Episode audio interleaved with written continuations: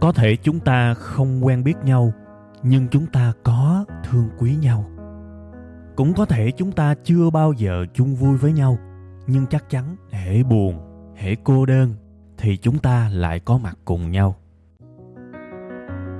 Thế thì cái mối quan hệ này, chúng ta nên gọi nhau là cái gì ha?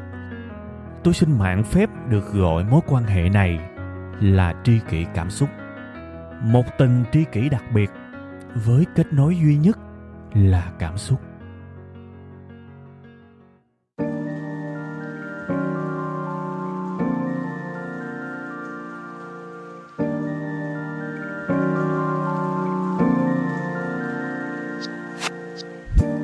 Rồi, xin à, kính chào, xin mến chào tất cả quý vị và các bạn. Chào mừng tất cả quý vị và các bạn đã quay trở lại với Tri Kỷ Cảm Xúc, chương trình dành cho những người tri kỷ của nhau. Và tôi biết có rất nhiều tri kỷ ở đây đã là tri kỷ của tôi nhiều năm rồi. Và đó là cái điều tôi rất hạnh phúc. Thỉnh thoảng tôi vẫn phải nhắc đi nhắc lại những cái điều có thể với các bạn rất cũ kỹ như thế này nhưng mà mong các bạn biết rằng tôi thực sự cảm ơn, tôi thực sự biết ơn, tôi thực sự cảm động với những cái mối liên kết như thế này rất là kỳ lạ các bạn có những cái mối quan hệ trong đời rất là đặc biệt và đặc biệt là một cái mối quan hệ mà nó đặc biệt của đặc biệt giống như là tri kỳ cảm xúc nữa nó vừa hữu hình nó vừa vô hình nó vừa xa mà nó vừa gần. Nó vừa lạ nhưng mà nó vừa quen. Và đặc biệt là nó dai như quỷ. Vậy. rất nhiều mối quan hệ gọi là thực tế trong cuộc sống của chúng ta đó. Đôi khi nha gọi là thân thiết. Uh, một hai năm thôi là đã quá dài rồi. Không tin các bạn lấy cái danh bạ điện thoại của các bạn ra, các bạn xem danh sách số điện thoại trên đó, các bạn sẽ nhận ra một cái điều là rất nhiều số điện thoại đã lâu rồi mình không gọi. Có nghĩa là đúng như là cái câu danh ngôn của phương Tây á, là friends come and go, bạn bè đến và đi. Chúng ta qua thời gian rơi rớt rất nhiều mối quan hệ. Thực ra nó là một phần tất yếu của cuộc sống thôi các bạn. Vì chúng ta thay đổi hàng ngày mà bạn thay đổi bạn bè của các bạn cũng thay đổi nên là đã từng có lúc chúng ta quen biết những người này người kia, vì chúng ta có những điểm chung trong môi trường, trong quan điểm, trong cách sống, trong nghề nghiệp. Và đến một giai đoạn chúng ta thay đổi, khác nhau, thì thế là những mối quan hệ cứ thế ra đi. Tôi luôn luôn chấp nhận cái quy luật đó, mặc dù là tôi luôn cố gắng giữ gìn mối quan hệ. Nhưng mà đó là một quy luật cuộc sống. Điều đó làm cho tôi nghĩ rất nhiều về tri kỷ cảm xúc. Có những khi tôi xem được một cái comment của một vị khán thính giả đã đăng ký cái kênh của tôi 5 năm trước. Tự nhiên tim của tôi, cái cái, có có làm quá lên không? Nhưng mà thực sự là tim của tôi nó nhói lên một cái cái nhói này nó không giống như những cái cảm xúc đau đớn. Nó giống như một cái sự xúc động rất mạnh trong tôi. Wow 5 năm. Rồi có những khi trên trang web có những cái comment từ những bạn mà cái địa chỉ email á, tôi lấy cái địa chỉ đó, tôi search trong cái cơ sở dữ liệu của tôi á thậm chí đã theo dõi tôi 6-7 năm trước. Đó là những cái điều mà tự nhiên cái ngực bên trái của mình nó nhói lên.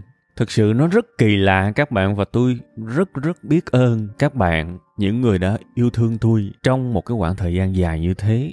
Cái sự biết ơn của tôi thực sự là nó lớn lắm luôn á. Tôi rất rất biết ơn. Cái phần đầu của cái bài ngày hôm nay tôi chỉ muốn nói với hai chữ biết ơn thôi. Thật sự biết ơn và cảm ơn. Ok, bây giờ chúng ta sẽ vào cái chủ đề chính của chúng ta ngày hôm nay. Bữa nay thì hơi tâm trạng chút xíu. Tâm trạng thì không phải là tâm trạng buồn đâu, mà chỉ là một cái dạng nó tĩnh tại, nó hơi hơi chiêm nghiệm thôi, nó hơi trầm xuống thôi. Chứ thực ra khi mà buồn thúi ruột ít khi nào tôi làm những cái chương trình kiểu này lắm. Lâu lâu cũng có nhưng mà ít lắm các bạn. Tại vì thường thường giận, buồn, những cái cảm xúc nó nó kiểu như thế nó dễ làm cho mình nói ra những cái lời mà mình ít kiểm soát thế thì hôm nay chỉ là hơi tâm trạng thôi. Và vì hơi tâm trạng nên là mình cũng làm một cái chủ đề hơi tâm trạng. Bây giờ à, tôi hỏi các bạn câu này nghe vui vui trước đi ha. Tâm trạng cũng phải tích cực xíu. Bây giờ giả sử có một cái tình huống như thế này bạn đang khát nước bạn khát nước quá thế là bạn quyết định thôi giờ mình đi à, ăn à, cơm trắng muối mè để mà đỡ khát. Bạn thấy chuyện này làm sao? Có ngô nghê không? Có ngô nghê đấy hoặc là bây giờ bạn bảo là bạn đói bụng quá, và trước mặt bạn thì cũng có cơm đấy, nhưng mà bạn nói thôi, đi ăn kẹo cho bớt đói bụng, hay là đi uống ly nước cho đỡ đói bụng. Mặc dù đây là bữa chính, và cái người mà quyết định đi uống nước cho đỡ đói bụng thì họ chẳng có vấn đề gì về cân nặng cả.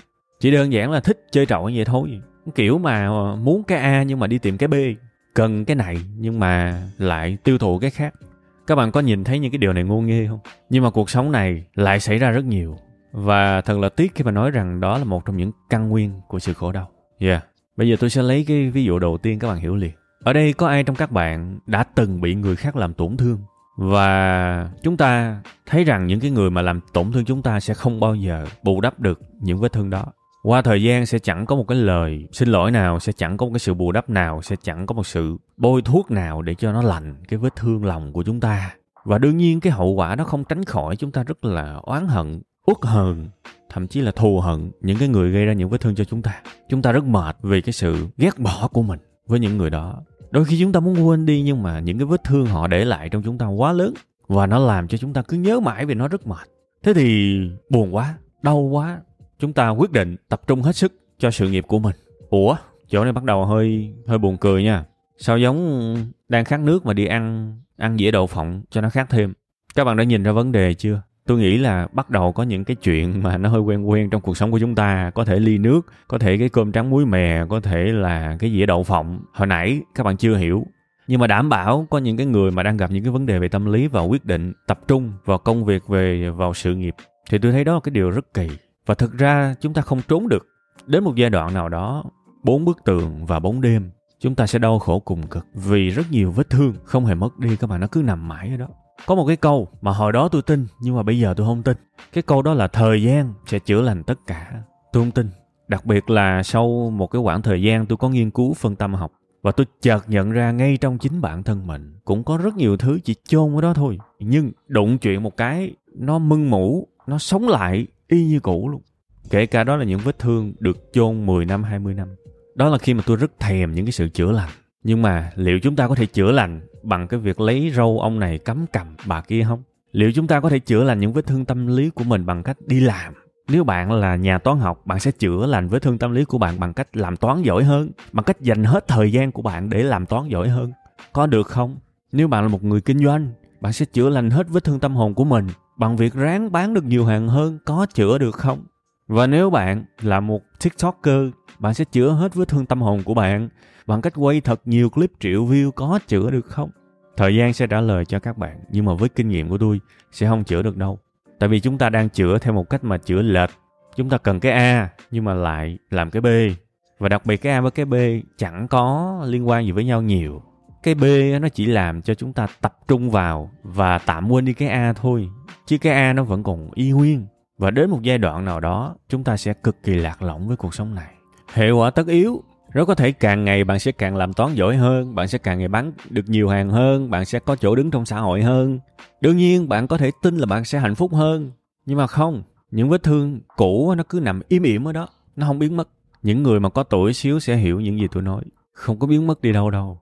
Gặp điều kiện, gặp hoàn cảnh, gợi một cái là đau khổ, đau vô cùng. Vậy thì bây giờ mình chốt lại chút xíu cái chủ đề bữa nay, coi như tạm chốt đi. Nếu mình có một cái vấn đề nào đó, vấn đề A nhưng mà mình đi làm cái B và mình hy vọng là cái A nó sẽ tự hết. Không bao giờ có. Chữa chéo. Rất hiếm thành công. Đang khát nước. Không chịu uống nước. Khát nước thì phải đi uống nước. Nhưng mà quyết định ăn cái dĩa đậu phộng. Biết đâu cái dĩa đậu phộng nó làm mình khát hơn.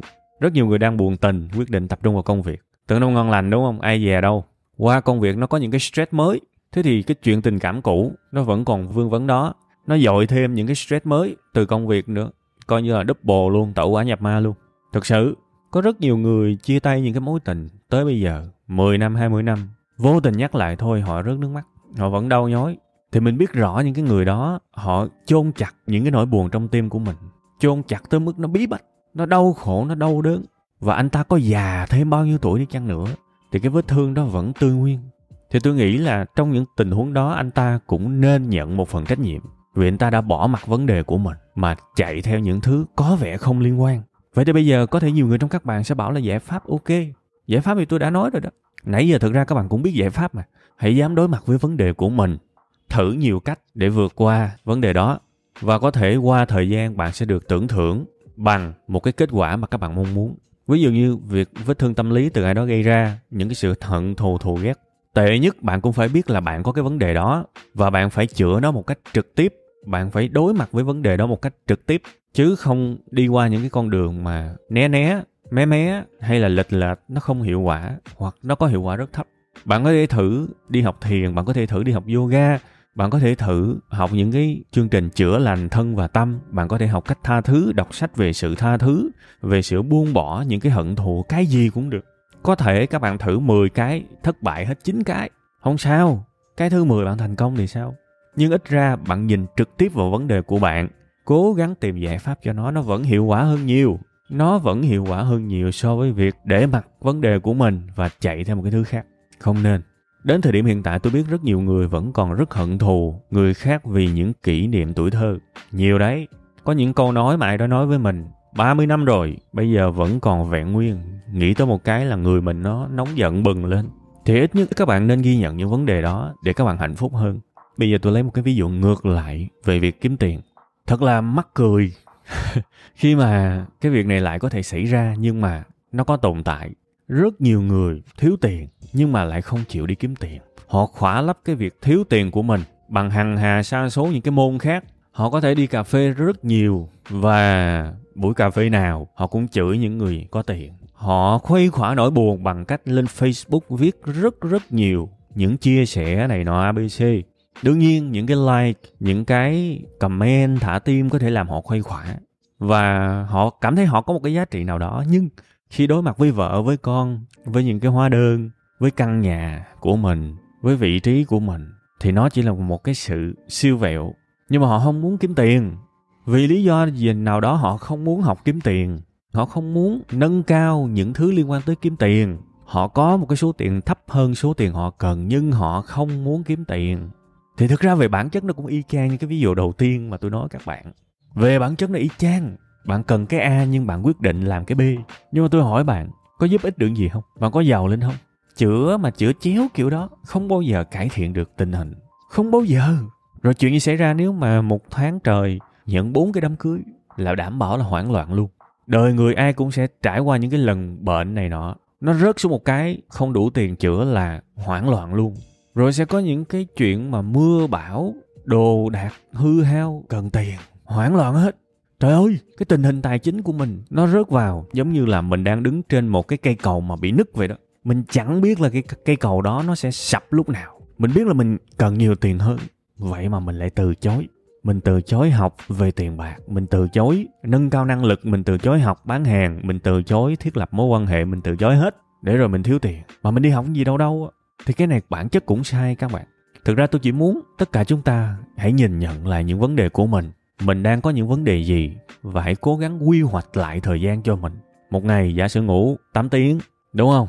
Đi làm 8 tiếng, còn lại à, 8 tiếng dành cho gia đình, rồi di chuyển, ăn uống này nọ, ít nhất cũng phải dành ra được một hai tiếng để chăm lo cho cái vấn đề của mình, để mà khắc phục nó, làm nó hàng ngày hàng ngày hàng ngày nếu các bạn có những cái vết thương tâm lý, thì ít nhất một ngày cũng phải dành một hai tiếng để chăm lo cho cái việc đó. Nếu các bạn đang có một cái mức thu nhập không đủ tốt, thì ít nhất một ngày, một hai tiếng đồng hồ sau giờ làm việc chẳng hạn, hay là thức dậy sớm hơn. Các bạn cũng phải tìm hiểu nâng cấp bản thân mình về cái việc đó chứ. Các bạn đừng phớt lờ. Trời ơi, cuộc sống là cái sự phớt lờ, nó rất tai hại. Nó tai hại vô cùng.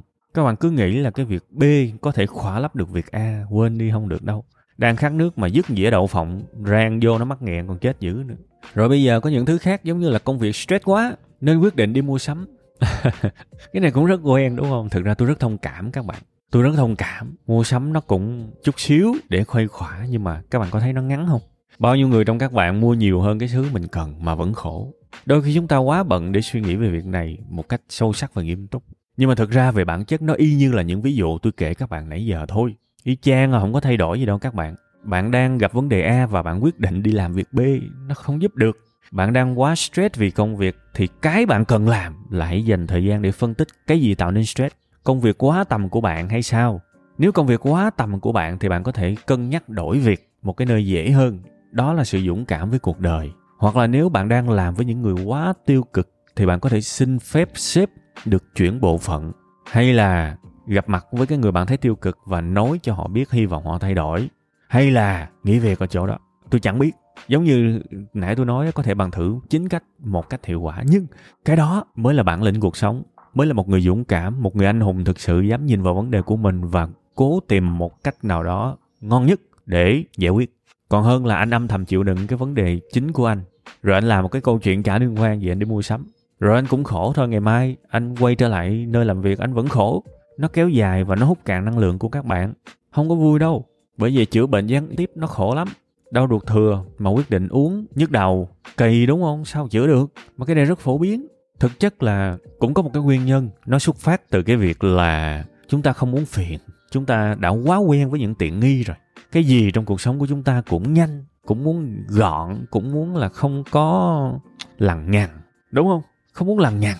Nên là chúng ta luôn chọn những cái phương án nó dễ nhất bây giờ giả sử stress công việc, biết cái nơi đó mình không có tương lai, biết cái nơi đó mình bị trù dập nhưng mà nghĩ thì nó phiền phức quá, nên thôi cắn răng chịu đựng. Đề xuất một sự thay đổi thì phiền phức quá, nên thôi cứ im lặng. Góp ý với cái người đồng nghiệp quá là tiêu cực thì biết đâu dễ gây xung đột nên thôi cứ im. Tôi hiểu mà, chúng ta ngại những cái xung đột. Và rồi chúng ta chọn những cái giải pháp mà nó thoải mái hơn chút xíu. Đi mua sắm thì đâu có tốn một cái điều gì khó khăn đâu đúng không? Đi bar, đi club, vừa vui, vừa thỏa mãn và vừa dễ dàng chúng ta luôn chọn những thứ dễ dàng trong cuộc sống. Nhưng mà thực ra nó cũng nguy hiểm. Tại vì vết thương của các bạn sẽ càng lúc càng lớn lên, vấn đề của các bạn sẽ càng lúc càng lớn lên. Tôi có một cái bức tranh biếm họa trên facebook và rất nhiều người thích cái bức tranh này. Các bạn biết là vấn đề, cái nội dung của bức tranh đó là những cái vấn đề, những cái điều không may, xui rủi, những cái trouble trong cuộc sống của chúng ta. Nó rất yêu thích một cái loại thức ăn. Đó là gì? Các bạn biết không? Đó là sự phớt lờ bạn càng phớt lờ thì vấn đề của các bạn càng phình to ra. Thực ra cái việc mà bạn bị vấn đề a mà bạn chọn giải pháp b, đó cũng là một cái sự phớt lờ. Nếu giả sử bạn phớt lờ cái vấn đề của bạn mà bạn ở không thì nó chán quá, bạn thấy tội lỗi quá, bạn đang bị vết thương tâm lý mà bạn bảo là thôi tôi không quan tâm vết thương tâm lý, nhưng mà tôi sẽ nằm, tôi ngủ, tôi sẽ chơi không, tôi không làm gì thì nó tội lỗi quá. Chúng ta cần một lý do. Thế thì chúng ta lao vào công việc và chúng ta nói với thế giới, thấy chưa? Tôi cũng siêng lắm bộ, tôi đâu có tệ nhưng mà thực ra hai cái vấn đề nó khá là trất quốc. Đồng ý là lắm lúc chúng ta hết mình tập trung vào công việc, chúng ta cháy bỏng với công việc, chúng ta sẽ tạm quên đi những nỗi đau, nhưng không có nghĩa là bạn xóa được nỗi đau đó. Hai chuyện nó khác nhau. Ha, đồng ý là một cái thương hiệu nào đó vừa ra được một đôi giày mình tới đó mình mua, mình săn sale này nọ, thức đêm mình săn sale, nó rất vui chứ. Nó rất vui và nó làm cho mình tạm quên được trong phút chốc vấn đề của mình. Nhưng đừng nghĩ là cái việc này nó xóa được những cái nỗi đau, quên đi không được đâu nhiều người trong chúng ta nhầm giữa chữ tạm thời và chữ xóa luôn. Tôi không phủ nhận những cái niềm vui đó, nhưng mà nếu được chúng ta nên xem những cái niềm vui kiểu như vậy, như là thuốc bổ hay là thuốc giảm đau thôi. Có nghĩa là cuộc sống của chúng ta có một chút cái đó. À đó là thuốc bổ, nó làm cho mình kiểu như là vui vẻ hơn. Chứ mình sống một cuộc đời mà cứ lặp đi lặp lại thì chán quá. Ha, hoặc là nếu trong trường hợp mà mình đang quá đau khổ, một chút thuốc giảm đau, từ những cái hoạt động như vậy, tốt tôi không phủ nhận. Nhưng sẽ như thế nào nếu cuộc sống của các bạn lạm dụng thuốc bổ và thuốc giảm đau thì nó trở thành thuốc độc? Chính cái thuốc giảm đau trở thành thuốc độc và cuộc đời của các bạn đi xuống thôi. Nên, chốt lại cái bài này. Bạn có vấn đề gì, hãy dám nhìn vào nó. Hãy thử thật nhiều cách để giải quyết nó. Đừng phớt lờ nó và đừng bám vào một cái gì đó mới và tự lừa dối bản thân mình là cái mới này. Một cái ít liên quan tới cái vấn đề của mình sẽ giúp mình chữa lành được cái vấn đề cũ. Không được đâu. Cái mới có thể làm các bạn tạm thời quên đi nhưng nó không xóa được. Nó vẫn luôn luôn nằm ở đó. Và có nhiều thứ thời gian không chữa lành được, trừ khi bạn có cái ý thức chủ động chữa lành. Đó là tất cả những gì tôi muốn nói với các bạn trong ngày hôm nay. Đương nhiên, nó có rất nhiều thứ mang tính chủ quan, tại vì tôi chỉ có thể nhìn lại cuộc sống của mình và nói những gì tôi biết thôi. Sẽ có những cuộc đời khác tôi và nó không chạy theo cái tư duy, cái góc nhìn của tôi. Thì tôi rất hy vọng cái sự khác biệt này sẽ không làm các bạn khó chịu. Chúng ta luôn tôn trọng sự khác biệt từ người khác và đó cũng là một bài học cuộc sống mà, đúng không? Thôi, cái bài tâm trạng kỳ này, tôi à, xin phép được dừng lại tại đây. Chúc các bạn nhiều niềm vui, nhiều sức khỏe. Chúng ta tạm chia tay nhau một tuần và hẹn gặp lại các bạn vào tuần sau nhé.